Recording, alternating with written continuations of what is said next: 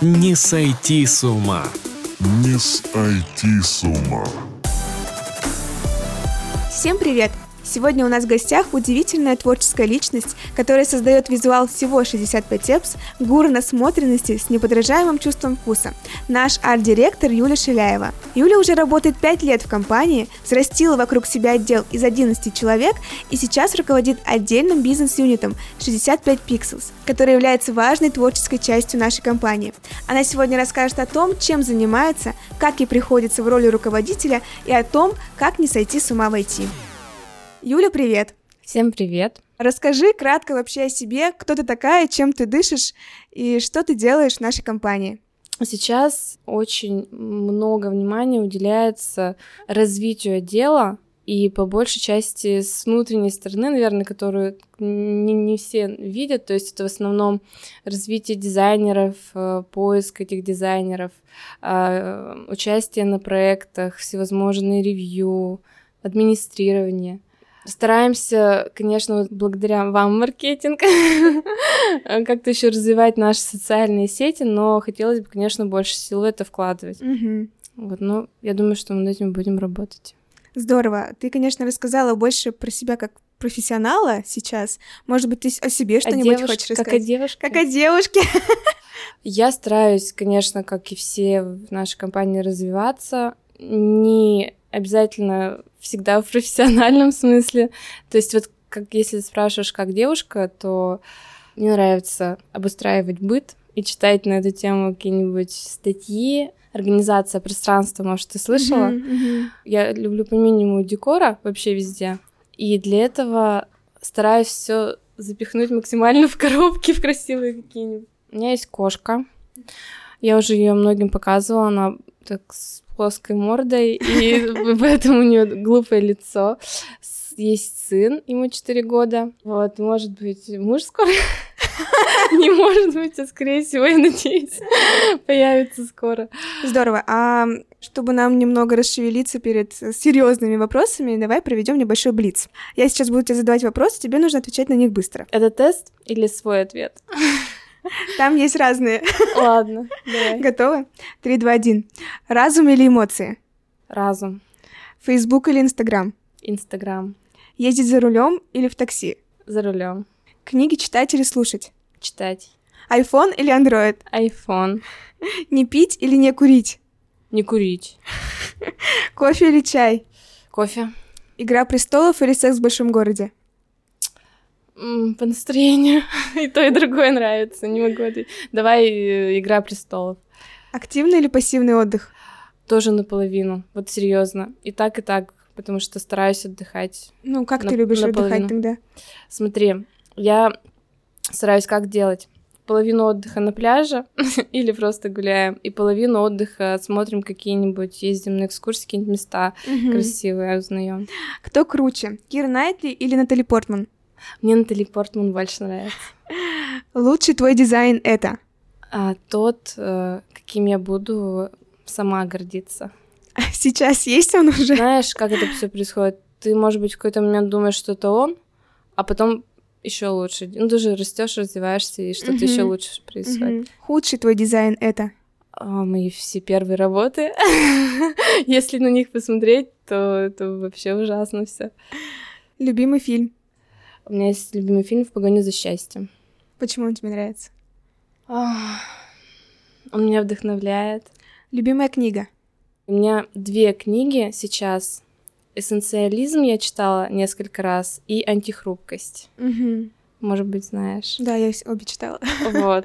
Пока это две, которые я именно перечитывала. Ну, ты вот говорила как раз про то, что очищаешь пространство отличного. Там же как раз да, первая книга. Да, да, да. Эссенциализм, он про упрощение всего угу. вообще вокруг. И какой у тебя вот главный вывод э, после этой книги? У меня внутри уже было какое-то ощущение, стремление к минимализму. Я говорю, я не люблю излишний декор какой-то, вот, потому что, во-первых, он пыль собирает, там, mm-hmm. и, и стараюсь э, также, наверное, к задачам подходить, список как бы постоянно очищать, потому что многие, они просто висят и угнетают тем, что не делаются. Mm-hmm. Стараюсь к этому тоже так же подходить. Самые основные мысли, наверное, из минимализма, из этого эссенциализма. Меньше больше способствует качеству. Угу. Вот. основных. Меньше это в каком смысле? Количественно. То есть из другой, правда, книги была мысль вот даже про партнеров по жизни, Мгм. в смысле про мужчин и женщин, да, в этом плане. И качественные отношения можно построить только с одним человеком, правильно? Мгм, мгм. Также, по идее, с некоторыми вещами, там, с домом, то есть чем дольше ты в доме живешь, тем дольше ты его обустраиваешь как-то под себя, да, Мгм. и он становится для тебя качественней. И, по сути, так, наверное, со всеми, не знаю, как насчет работы, например, той же, но, по сути, если ты на одном месте очень долго работаешь, ты лучше погружаешься в культуру, в процессы, вот в это все, но, с другой стороны, может и, конечно, рост становиться, да, в какой-то Мгм. момент. Ну, давай будем так тогда зарезюмируем. В большинстве там окружающих меня вещей я стремлюсь к минимализму. И в Мгм. одежде, кстати, в том числе. То есть я не, я не девочка, у которой кучу вот шкаф забит. Мгм. Хорошо, Блиц у меня закончен. Супер. Мы переходим к следующим вопросам. Ты сказала, что сейчас у вас развивается команда. 11 человек уже, это очень даже немало. Да. Э, Но я помню времена, точнее, по твоим рассказам, что раньше ты вообще этим занималась одна в компании. Расскажи, пожалуйста, как вообще происходил этот рост, конкретно создание 65 Pixels, оно произошло на твоих глазах, это твое детище. Расскажи, как это все происходило. Я помню, что ко мне очень часто подходил Лёша Чувашов с какими-нибудь э, задачками, оценками. Очень много было прицелов. И очень мало было проектов. Именно по дизайну я имею в виду. То есть там, если даже были работы, я вот помню, «Дороги России» у нас был такой глобальный проект, там в основном техническая была работа, но она поспособствовала пониманию верстки под мобильное приложение, там еще были планшеты. Мгм. И вот э, когда ты тесно коммуницируешь э, с разработчиками, и они тебе там периодически, ну, ты, можно сказать, предъявляют, что ты что-то не так сделал, быстро ну, как бы руку набиваешь, Мгм. понимаешь, что и как должно работать. То есть это к тому, что я, конечно, может, эта тема отошла. Было понятие такое, что дизайнеру обязательно еще уметь верстать.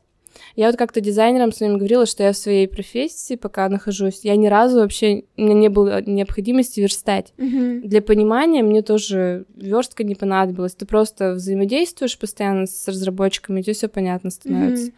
Конечно, это плюсом является, но у нас вот есть дизайнер э, Рома Мужчинкин, он тоже верстальщиком, в принципе, работал, стал Мгм. дизайнером. Тоже сейчас с этим никак не сталкивается. Когда начали появляться уже проекты более глобальные, ну, мы поняли, что у нас есть необходимость в увеличении команды дизайнеров.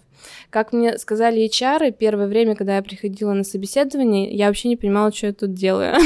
И типа не понимала, какие вопросы задавать, как вообще себя вести. Сейчас можно спросить HR, меня хлебом не корми, я сижу и рассказываю, какая у нас замечательная команда, компания, как все круто, и общаюсь довольно-таки долго с...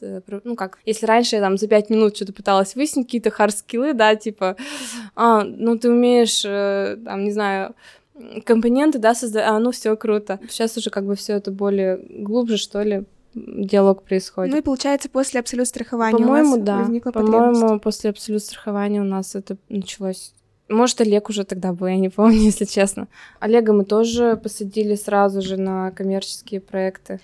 Хорошо, расскажи тогда отдельно про 65 Pixels, именно как э, в отдельном государстве сейчас он находится на такой стадии у нас 65 Apps. То есть почему это не как просто отдел дизайнеров, а почему это 65 Pixels? Я пока не могу себя полностью отделить вот э, от 65 Apps и говорить, что мы отдельная студия. Хотя Мгм. у нас есть уже отдельные заказы по дизайну, Мгм. и у нас есть заказы по графическому дизайну отдельные, что уже точно вообще никак не связано с разработкой. Но полностью не знаю. Наверное, это больше связано с тем, что у нас вот эти вот пошли направления motion дизайна и графического дизайна Мгм. в том числе. Потому что они уже так или иначе будут продаваться отдельно, независимо от разработки. То есть, получается, у нас вот есть уже ответвление на графическое, на motion, и, по сути, ну, это отдельная студия. То есть у нас есть потребность в заказах только дизайна. Да. И по и дизайну интерфейсов у нас тоже есть заказы только дизайна. Мгм. А как вообще в компании развивалось вот это вот понятие дизайна? Потому что сколько у нас уже... Вообще очень тяжело развивалось вот. у нас понятие дизайна. Лёша опять Чувашов очень любил говорить, что сделать ну, тут пять минут. сделай быстренько, пресейл какой-нибудь приносит. Ага. Ну, давай пару экранчик, экранчиков накидай, ну, это часа четыре, да, так, ну, скидка. Вот он до сих пор поддакивает. А оборачивалось это все потом в неделю или даже две, потому что ты как бы начинаешь рисовать. У него даже, в принципе, тогда насмотренность, мне кажется, была лучше, чем у меня, потому что он говорил, так, Юль, вот ну, не дотягивай, давай-ка еще типа предложи варианты. Я уходила и снова предлагала. Потому что он видел больше экранов, наверное, на тот момент. Ну да, он вообще в мобилках, понятно, что лучше разбирался. И как дальше это происходило? То есть ты в какой-то момент топнула ножкой и сказала, дизайн, вот это столько времени отнимает. Ну, просто каждый раз приходилось объяснять, ребят, нет, это не пять минут, вот посмотрите, мне вот это, это, это нужно сделать, или потом по факту, вот это, это, это сделали. Ну, и потом это тихонечко, мне кажется, культура так и просачивалась. А вообще, в принципе, чем больше дизайнеров появляется, тем mm-hmm. больше авторитет у отдела, мне кажется, становится, потому что тут уже не одно мнение, да, кого-то, mm-hmm. уже мнение нескольких специалистов. Mm-hmm. И даже, в принципе, вокруг команды вы можете этими мнениями обмениваться и свои проекты таким образом дорабатывать. У нас даже, в принципе, так и делают ребята. Сейчас, то есть, с этим все нормально, и ваше время считается наравне там с разработчиками, допустим? Нет. Мы стоим дешевле, чем разработчики, если по чесноку говорить. А, расскажи тогда отдельно про вхождение именно в IT. То есть э, вот тоже не будем там далеко в дебри прошлое уходить, но вот конкретно по этой отрасли. В чем сложность вхождения дизайнеру в IT? Вообще, с одной стороны, я считаю, что люди, которые, дизайнеры, у которых есть бэкграунд графического дизайна, они в IT-сфере сильнее дизайнерами становятся, потому что они могут не только с, с точки зрения UX что-то продумать, да, mm-hmm. но и красиво это все сделать. И у графических дизайнеров у них тоже очень сильно развито вот это вот понимание акцентов, да, каких-то а, важных. А у меня был брат, э, программист, который mm-hmm. еще на начальном этапе, получается, того, как я вообще начала заниматься дизайном, подкидывал мне работы по веб-интерфейсам. Там, может, они не очень сложные были, но так как я с ним постоянно общалась, я как бы наращивала тоже вот эту компетенцию. И мне, может быть, не так сложно это далось. Хотя в одной студии, предшествующей 65 Apps, меня тоже сильно прокачали, я не знаю, можно ну, говорить да, или... Netnet называется. Угу. Вообще ребята очень уважают, до сих пор переписываемся иногда парой слов. Ну вот они тоже прививали мне, э, что и как должно работать и выглядеть. Угу. То есть по сравнению с другими сферами у дизайнера не так сложно зайти в IT, если он захочет. Разница, конечно, есть, но ты немножечко, например, месяца два в этом поработаешь, мне кажется, это очень быстро можно освоить. Особенно если в мобилке там есть уже гайдлайны, посиди, поизучай эти гайдлайны, но материал дизайн вообще там все расписано от и до просто. Тебе mm-hmm. этого хватит за глаза. Хорошо, а как у тебя с делегированием? Ты сказала, что ты сейчас по большей части текучку все равно убираешь и занимаешься стратегическими больше вопросами. Как у тебя дела с этим? Я не сказала так. Я сказала, что у меня очень много текучки и мало времени на стратегические вопросы. Но смотри, сначала очень сложно было делегировать, научиться. Это проблема многих, я знаю. Мне хотелось самой все переделать руками. И вот это было полгода, наверное, у меня такое. И вот с Максом десятых я когда училась, он меня за это ругал. Нужно было научиться объяснять, просто словами донести свою мысль каким-то образом, какими-то еще, может, дополнительными инструментами. Сейчас я пришла к тому, что я вообще ничего не делаю руками, mm-hmm. ну, что по дизайну. То есть у меня бывают проекты иногда, там магнит вот недавно был, mobile, я понимаю, что мне уже как-то мне уже хочется это делегировать кому-то серьезно. По привычке. Да. Ну, то есть э, ты сейчас большую часть э, делегируешь, а ты не скучаешь по работе руками? Скучаю и узнала как раз от нашего одного кандидата, он работал на японскую студию. И вот у них э, понимание арт-директора — это обязательно человек, который концепцию разрабатывает сам своими руками и, в принципе, работает руками. И за рубежом я потом почитала, это тоже нормальная история, и арт-директор, он, по идее, должен продолжать практиковаться. Mm-hmm. Поэтому я от этого полностью бы отказываться не стала, и мне это интересно и нравится. И просто пока времени нет, но мне кажется, что Я приведу, наверное, темп вот работы Ага, своей, потому чтобы давай. иногда концепции тоже разрабатывать. А, то есть идеально для тебя такая рабочая среда, это когда ты можешь и руками делать и заниматься Мгм. руководительством. Мгм. Как-то как будто очень утопично звучит. А вот это в реальности так и работает на самом деле. А кем ты вообще вдохновляешься в своей работе сейчас? Есть какие-то личности, может? На самом деле я не личностями вдохновляюсь, а Мгм. проектами, наверное. Вот если просто описать работу дизайнера, ты просто над каждым проектом собираешь свою подборку вдохновляющих работ. Мгм. И они всегда разные, потому что и специфика проектов твоих всегда разная. И чем-то ты вдохновлялся, например, там полгода назад, потом ты смотришь, у тебя уже как бы все, это все для тебя ус- устарело, и все как-то волшебство пропало. Знаешь, я вдохновляюсь личностями, может быть, даже не дизайнерами, а девочками в основном, которые в Инстаграме стараются развивать, например, бизнес свой. Мгм. Я вижу, как они упарываются, да, и вот в это вот все вкладывают, и вот у них какая-то такая энергия заражающая, и хочется тоже так же делать что-то там, Мгм. что-то развивать, какие-то проекты. Вот, наверное, больше меня вот что такое вдохновляет, просто энергия людей, а не там конкретно какие-то дизайнеры. А что сейчас мешает тебе также развиваться в социальных сетях? У меня фокус как будто никак не может сместиться в эту сторону. Я не, не могу понять, почему. Может быть, потому что у меня есть незакрытые пока вопросы вот по оперативке, как вот мы даже там вчера обсуждали. Мгм.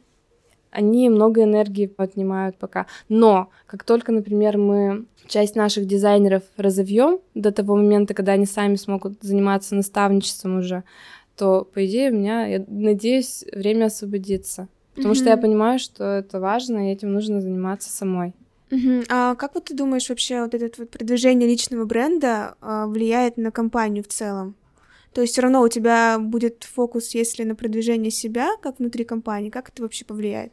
Мне кажется, что как раз в плане вдохновения какого-то личностного люди, они вызывают больше внимания. А когда просто какой-то бездушный бренд, да, не знаю, ну типа да, круто. Но за, за этим брендом всегда кто-то должен находиться, правильно же? Мгм. Ну вот просто я тебе скажу как пиарщик и СММщик, что сейчас это, в принципе, очень важно, потому что очеловечивать э, компанию — это вообще самый Вот, большой вот, тренд. да. Когда человек с тобой разговаривает каким-то языком и каким-то лицом, то есть это сразу... Я вообще сторонница продвигать как личный бренд, как и всего. Ну, может, ты замечаешь, что у меня есть в Инстаграме постоянно какая-то активность, потому что вот я такую позицию приняла какую-то для себя, что ты должен Я и на вас смотрю, и на тебя смотрю, и на Настю Прозорову смотрю. Мне очень нравится просто вот эта энергетика, то, как вы, как бы, с каким вы энтузиазмом все это Мгм. рассказываете, показываете, как это круто. Ну, Я думаю, тебе нужно заряжаться нами, и тоже я тебе в этом помогу обязательно. А, Круто. Что вообще еще в жизни для тебя важно, так же, как дизайн? Семья моя, ну, как бы она важнее, чем дизайн для меня, потому что у меня очень хорошая семья, они меня всегда поддерживают, если это важно. Даже Гоша, которому четыре. Гоша очень много отнимает пока моих сил и терпения. Ну, просто он очень активный, но это, наверное, у всех детей так. Мгм. А вот э, что интересно, мне очень интересно, как почему ты не можешь переключаться, потому что вот у меня лично такой проблемы нет, она была раньше, но в какой-то момент я поняла, что, в принципе, если я сейчас не отвечу, то мир не рухнет. Они там как-нибудь разберутся, и даже если это что-то какое-то серьезное, то это по-любому может подождать. Понимаешь, я даже книг очень много на эту тему прочитала, но любой тайм-менеджмент, он строится на том, что, типа, есть время рабочее, есть время отдыха, да, личного. Мгм. Я чувствую какую-то ответственность на себе, поэтому... Ну, тебе не кажется, что это из-за того, что ты руководителем стала именно? Ну, да, конечно, да. Но, по идее, я дизайнером такая же была. То есть, когда как раз-таки одна работала, все равно же было много работ. И частенько работала из дома уже Мгм. вечером. И ты думаешь, что если бы ты работала в офисе каждый день, то этого бы не было? Вот этого триггера на все уведомления? Нет, вот без разницы, где я работаю. Просто почему я так спрашиваю интенсивно? Мне кажется, что у этого всего есть очень большая негативная сторона, такая через черточку, это выгорание. И мне кажется, с этим ты тоже сталкивалась, и интересно послушать, когда это у тебя было, и как ты из этого состояния выходишь. У меня было сильное выгорание перед декретом. Мгм. И мне повезло, видимо, что я ушла в декрет, и я за год декрета, так много раз повторила это слово, настолько сильно успела соскучиться по работе, как-то переосмыслить э, вообще положение вещей всех. Там же нет отвлекающих факторов практически, потому что ребенок он на твою умственную способность сильно не влияет, ты чисто физически как бы занята. Вот, и вернулась вообще уже, наоборот, заново как бы наполненная идеями, какими-то энергией. Если за последние, там, вот эти четыре, да, года, ну, скажу честно, конечно, бывают моменты, когда, ну, наверное, выгорание, да. Просто я стараюсь отдыхать и занимайтесь спортом. Я думала, чем ты другим сейчас скажешь заниматься. Нет, на самом деле очень помогает, потому что иногда приходишь уставший, думаешь, не пойду-ка я на тренировку, а потом ты вспоминаешь, что каждый раз, когда туда идешь, ты выходишь уже как бы заряженный снова. Как бы вот странно это не казалось. Я для себя сейчас сделала вывод, что если у меня будет выгорание, то я уйду в декрет. Даша, ты слышала? Ну, это за лайфхак. А, вот расскажи, как ты в декрете время проводила? То есть для тебя очень тяжело вечером отключиться, но ты целый год... Год? Да, год. То есть я была рада, в принципе, что все какие-то звонки, там, сообщения прекратились, но я себе челлендж решила устроить 52 книги за год, типа, каждую неделю по книге. И вот я просто все эти, все это время книги читала. Угу. Не на профессиональную, причем тему, а просто расширяла кругозор. Угу. То есть э, в декрете ты все равно как-то поддерживала свой дизайнерский профессионализм и как-то все равно прокачивалась. Я портфолио в декрете, кстати, свое наконец тогда сделала, потому что у дизайнеров проблема, они, у них нет времени на портфолио собственное. Хорошо. А, еще вот такой вопрос, то есть тоже еще в этой же теме крутимся, вопрос ресурсности потому что ты тоже, как я, женщина, я имею право так говорить. То есть я вот замечаю за собой, что чем больше я общаюсь с людьми, а у тебя, мы как поняли, очень тоже много созвонов, а, нужно больше времени для восстановления. Мы вот с Дашей давно в отделе уже поняли, что женщина должна очень хорошо высыпаться. То есть спать минимум там 8-10 часов, это точно. А как вообще у тебя с этим? Как ты восполняешь свой ресурс? Обязательно нужно заниматься какими-то приятными для себя вещами. Вот я поняла, mm-hmm. если себя очень сильно ограничивать и заниматься только профессиональными делами, выгорание придет значительно больше, даже, ну, для меня, по крайней мере, нежели там физически я буду очень сильно уставать, потому что какой-то смысл жизни, что ли, теряется. Mm-hmm. Для себя как будто ты совсем не живешь и ничего не делаешь. Mm-hmm. И общаться. Вот, кстати, проблема общения, ты правильно сказала. Я много сильнее устаю от переговоров постоянных, нежели ты сидишь целый день там над каким-то проектом. Mm-hmm. Ты, наоборот, можешь погрузиться в поток и такой, о, уже день прошел, что ли. Хорошо. А, теперь расскажи нам про свои косяки вообще в работе. У меня был один косяк на абсолют страховании. Я нарисовала иллюстрацию, там было облачко и самолет. И к нам вернулся Владимир Корчебный и сказал, слушайте, мы тут посмотрели, по-моему, ваш самолет летит там потому что облачко в форме задницы. Ну, мы посмеялись на самом деле. Еще тоже на абсолют страховании был второй момент. Я не знаю, такой хороший, веселый проект, видимо. Знаешь, варфреймы что такое? Это прототипы черно-белые. Mm-hmm. Когда рисуем, там был экран с картой. И на карте есть вот такие капельки пины, называют пин. Mm-hmm. А это же ДМС, и там больницы, да, и у нас больницы часто крестиком обозначаются. No. А у меня эти пины были черные и, и белый крест на них. И тот же Владимир Корчевный сказал, что типа вы нам что тут, э, как он сказал там, кладбище, говорит, нам что ли тут показываете, да, ну это реально так выглядело. А как ты вообще к этому относилась а, в моменте? То есть ты переживала? Как? Ну, с ними почему-то было легко. Мы все просто смеялись, mm-hmm. и все. Но таких моментов, я просто сейчас не вспомню, это самые запоминающиеся. Их на самом деле много, когда люди видят какие-то странные вещи mm-hmm. просто в картинках. Даже как бы не все их увидят. Ну вот Э, для меня косяк это когда тебе прям вообще очень стрёмно. Ну, то есть ты там вот что-то не так сделала, и ты потом ходишь себя коришь. У тебя вот такое было когда-нибудь? Так у меня часто такое бывает. Просто так часто, что я не помню уже все это, и проще к этому отношусь, потому что ну, это нормально. Главное, слишком глобально как-то не косячить. Но опять никто от этого не застрахован. Угу. Ну, то есть было такое, что ты прям очень глобально накосячила? Ну, было. Но это, знаешь, мы старались как могли, можно сказать. Это не было каким-то там э, глупым упущением, mm-hmm. а просто когда ты действительно вроде бы стараешься, да, но что-то идет не так. Такие моменты бывают у всех. Ну а как ты вообще а, вот э, с дискомфортом работаешь? То есть все равно у тебя, наверное, в компании тоже были такие клиенты, с которыми невозможно вести переговоры или... Ну, это тоже Вот, то есть есть у тебя какая-то стратегия по общению с ними, по взаимодействию? Бывает такое, что человеку кто-то просто не понравился, mm-hmm. и ты вот ничего не сделаешь, вот все, начинаются просто придирки. Я считаю, что нужно подключать кого-то другого, либо действительно просто производить замену, потому что вот это вот э, несовмещение личностей, мне кажется, ты никак уже не изменишь этого.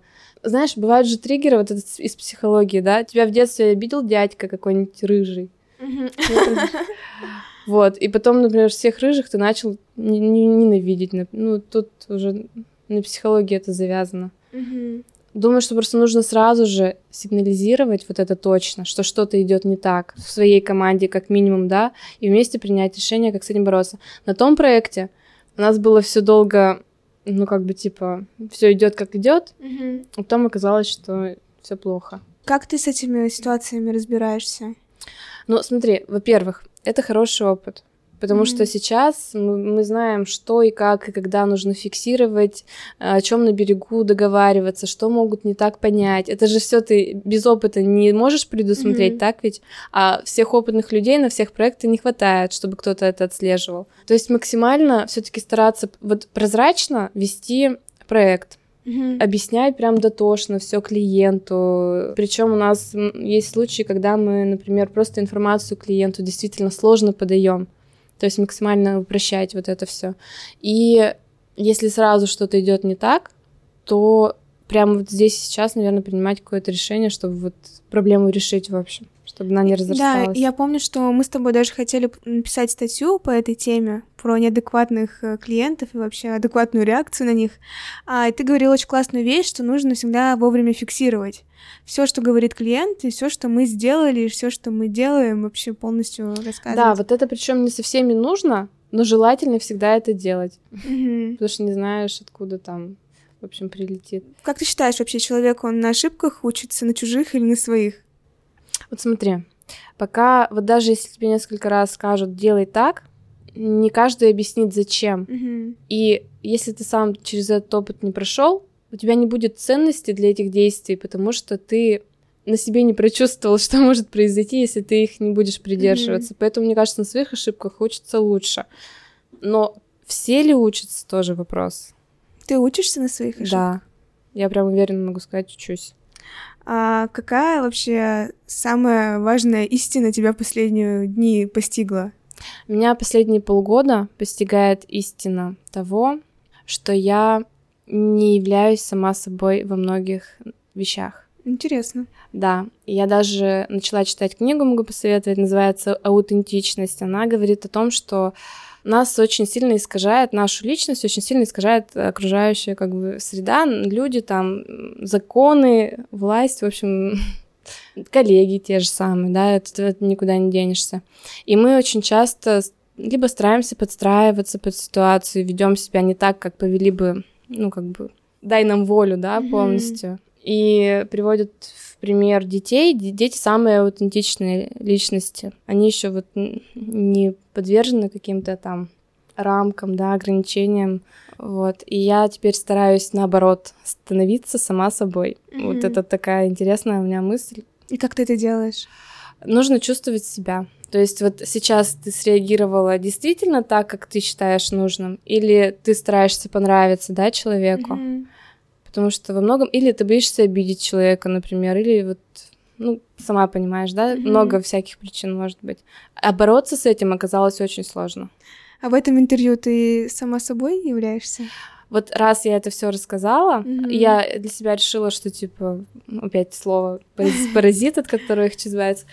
Я для себя решила, что я буду, да, откровенно обо всем говорить, чтобы максимально быть сама собой. На самом деле очень приятно это слышать от тебя, потому что я помню, вот, ну, почти год назад я пришла, и ты у меня была одна из первых историй успеха, с которой я делала. У нас есть такой проект, ну, ты никто не читал, прочитайте. А, и я помню твою реакцию, мы с тобой даже поругались, а я работала то ли первый или второй месяц, я думаю, крах. Я поругалась с руководителем уже 65 пикселс. То есть у меня уже какой-то не, то, не, тот, не та карма.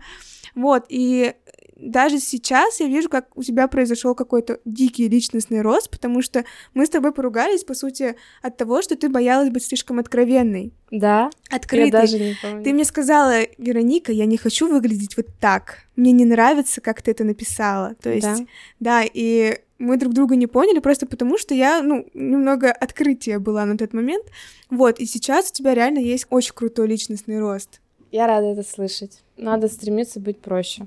Хорошо, давай про нашу любимую компанию немного поболтаем. А расскажи вообще, какие ценности вот ты ценишь в нашей компании? Многие бывают в шоке от какого-то темпа и, может быть, скажу опять-таки откровенно, от неупорядоченных вот всех сценариев, пока работы внутри компании, да. Мне, например, это нравится, потому что мы не всегда по регламенту какому-то, да, действуем, а мы можем в обход этого всего пойти и намного быстрее, например, принимать решения и вообще, в принципе, развиваться, и, и в этом плане более гибкими быть. Mm-hmm. Конечно, тут вопрос еще опять насколько наша компания глобальной будет в дальнейшем, и без этих процессов уже потом не обойтись никак. Но вот хотелось бы вот эту как бы культуру компании сохранить. И в целом мне нравятся люди, и даже несмотря на то, что у нас часто какие-то конфликты так или иначе случаются, мне кажется, это абсолютно нормально, и в этом рождается, в принципе, потом истина, и люди так тоже как-то... Приближаются друг к другу. Сближаются, да, на самом mm-hmm. деле. Да, а, получается, два фактора — это люди и какая-то хаосность. Не хаосность, а просто, типа, делаем и все. Mm-hmm. Как-то так. Ну, это от Дмитрия Викторовича, конечно, идет. А расскажи о Дмитрии Викторовиче, какое вообще он э, на тебя вот именно влияние какое-то заложил? Он в тебя же очень сильно поверил в свое время. Правильно? Я могу сделать такое? Я ему как-то сказала, и он потом мне об этом тоже припомнил. Ну, это хорошее. Uh-huh. Я ему сказала, спасибо, что вы не мешаете мне работать. Вот как бы странно это ни звучало, потому что в других компаниях очень сильная авторитарность какая-то была, да, типа вот просто делай вот так и все, и у тебя никакой проявления вообще инициативы как бы нет. Или очень сложно вот это все как-то не, не гибко, да, вот mm-hmm. опять-таки. А Дмитрию Викторовичу говоришь, а давайте сделаем так, типа, да, давайте сделаем так, все, иди и делай, а давайте вот так, да, делай вот так. Мне кажется, это вообще очень круто. Ну, понятно, что я утрирую, mm-hmm. но вот как-то вот примерно так. Ну и, конечно, это очень ну, сильный лидер, я считаю, вот, на котором ну, все почти держится. Ну, который запустил, так скажем, mm-hmm. вот этот механизм. Ну, вот сравни вообще компанию, вот когда ты пришла, это было пять лет назад, как вообще она изменилась тогда и сейчас? Тогда у нас была маленькая семейка. Мы все сидели в одном месте, все друг друга отлично знали, оставались, э, пили, отдыхали частенько после работы. Сейчас есть моменты, когда ты реально не знаешь людей вокруг. Mm-hmm.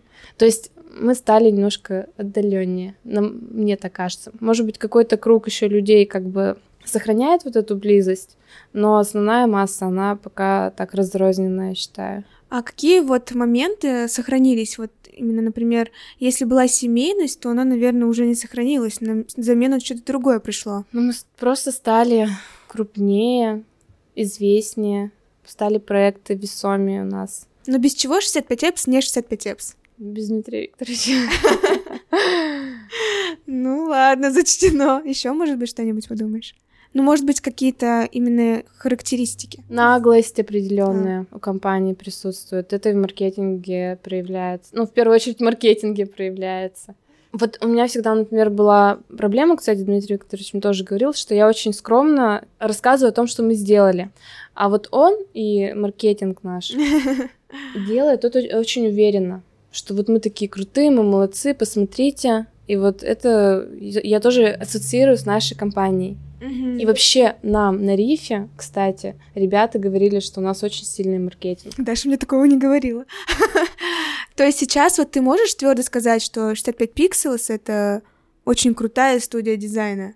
Смотри, 65 Pixels — очень крутая студия дизайна.